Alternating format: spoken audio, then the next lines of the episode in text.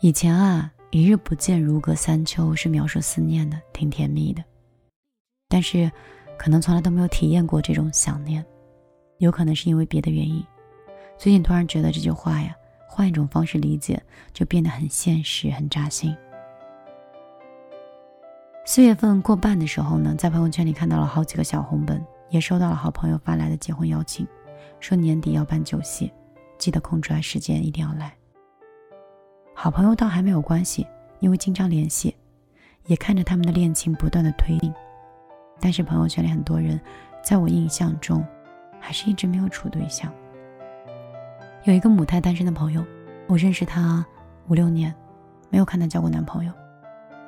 上次有印象看到他似乎晒了一个对戒，和自己的发小在一起了。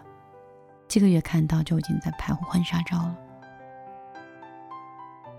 还有一个高中同学，已经没有联系方式了。从共同朋友嘴里听到的，他已经生二胎了。问了之后才知道，大学毕业之后啊，他就结婚了。结婚后三年抱两个，已经是和我们完全不同的人生体验了。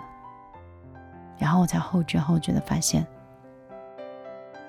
原来我们都到了这个年纪了。朋友圈的一对情侣，我们两个人都认识。当时总觉得，每两年他们就领证了，我们都准备好红包了。可是再看女生的朋友圈，她发的日常里任何蛛丝马迹都失去了男孩的身影，因为太久没有联系，也没敢问，推测可能已经分手了。还有某一个前任，前几天突然想到的，然后翻翻他的朋友圈，发现。他居然在二零一八年就默默领证了，当时大概是没有刷到，一直以为他处于未婚，所以乍看的时候有一种被吓到的感觉。你看，时间过得有多快。我们熬过高考，我们熬过了期末，所有的时间都好像是开了两倍的速度，身边的人快速恋爱、结婚，甚至离婚，进入一段又一段的人生。那些我们以为的来日方长，只有三个月没有聊天就已经是物是人非了。我们以为的天长地久，只是换了微信号就可以相忘于江湖。你知道吗？光从 QQ 到微信这么一个简单的社交平台的潮流变化，就足够让我们丢掉很多人。大学之前，大家都在用 QQ。换成微信之后，除了关系好的朋友，其余的都没有加好友。几年之后，没有人再打开过那只企鹅，也完全失去了那些人的消息。我们的感情多脆弱啊！拉扯了很多年，却又都死在了朋友圈里。突然想到一个综艺啊，当时第二季里的那个詹姆斯受枪伤。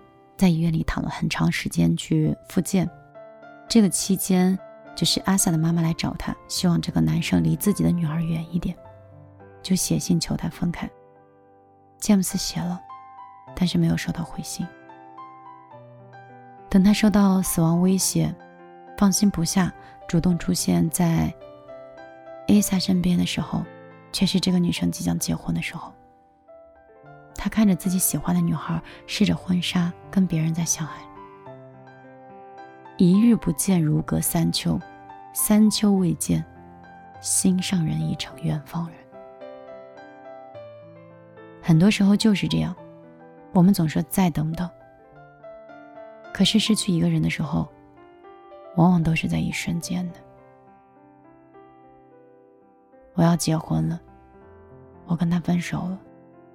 我换工作了，我搬家了，我手机号换了，你记得存。我回老家了，我已经离开跟他在一起待过的地方了。每个人的生活都在发生改变，或快或慢。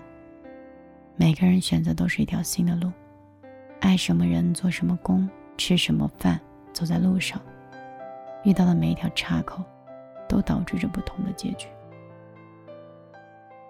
没有联系就是没有联系，过去了就是过去了。年轻一点的时候，我经常说：“你这都不告诉我，你也太不够朋友了吧？”或者是这件事儿我怎么不知道？你居然瞒着我。可是长大以后，就觉得这句话就藏在心里了。没来由的情绪挺没劲的，谁都没有办法二十四小时同步自己的生活。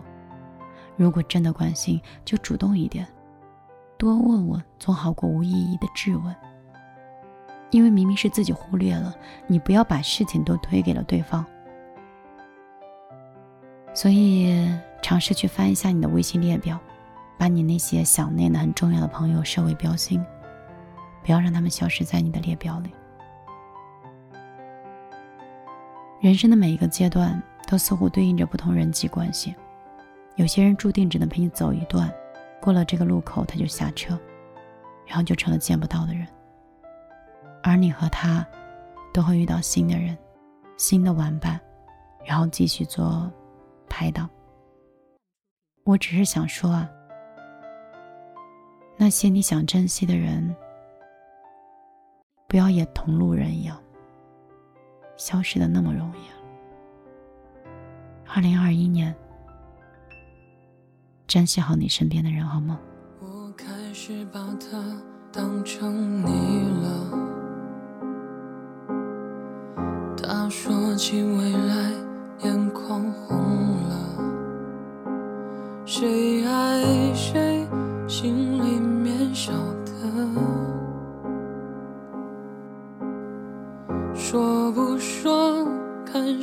更洒脱。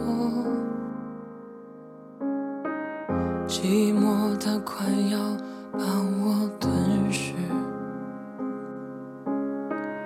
我只能靠着记忆过活。我知道找个人很简单，也知道幸福有多。模样已模糊了，回忆。也走远了，难过渐渐好了，可是你了，却还在心底。回忆它总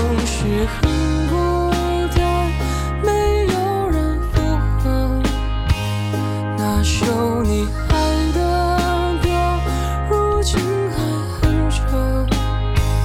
你在哪儿？呢？身旁有谁呢？是不是幸福着？我想你了，寂寞它总是很久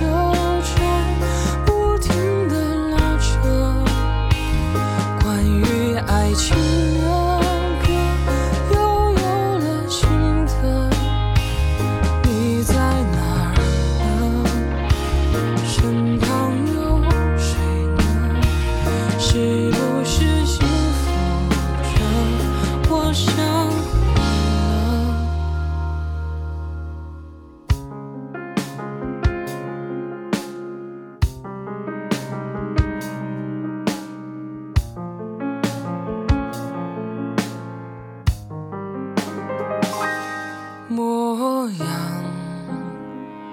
已模糊了，回忆也走远了，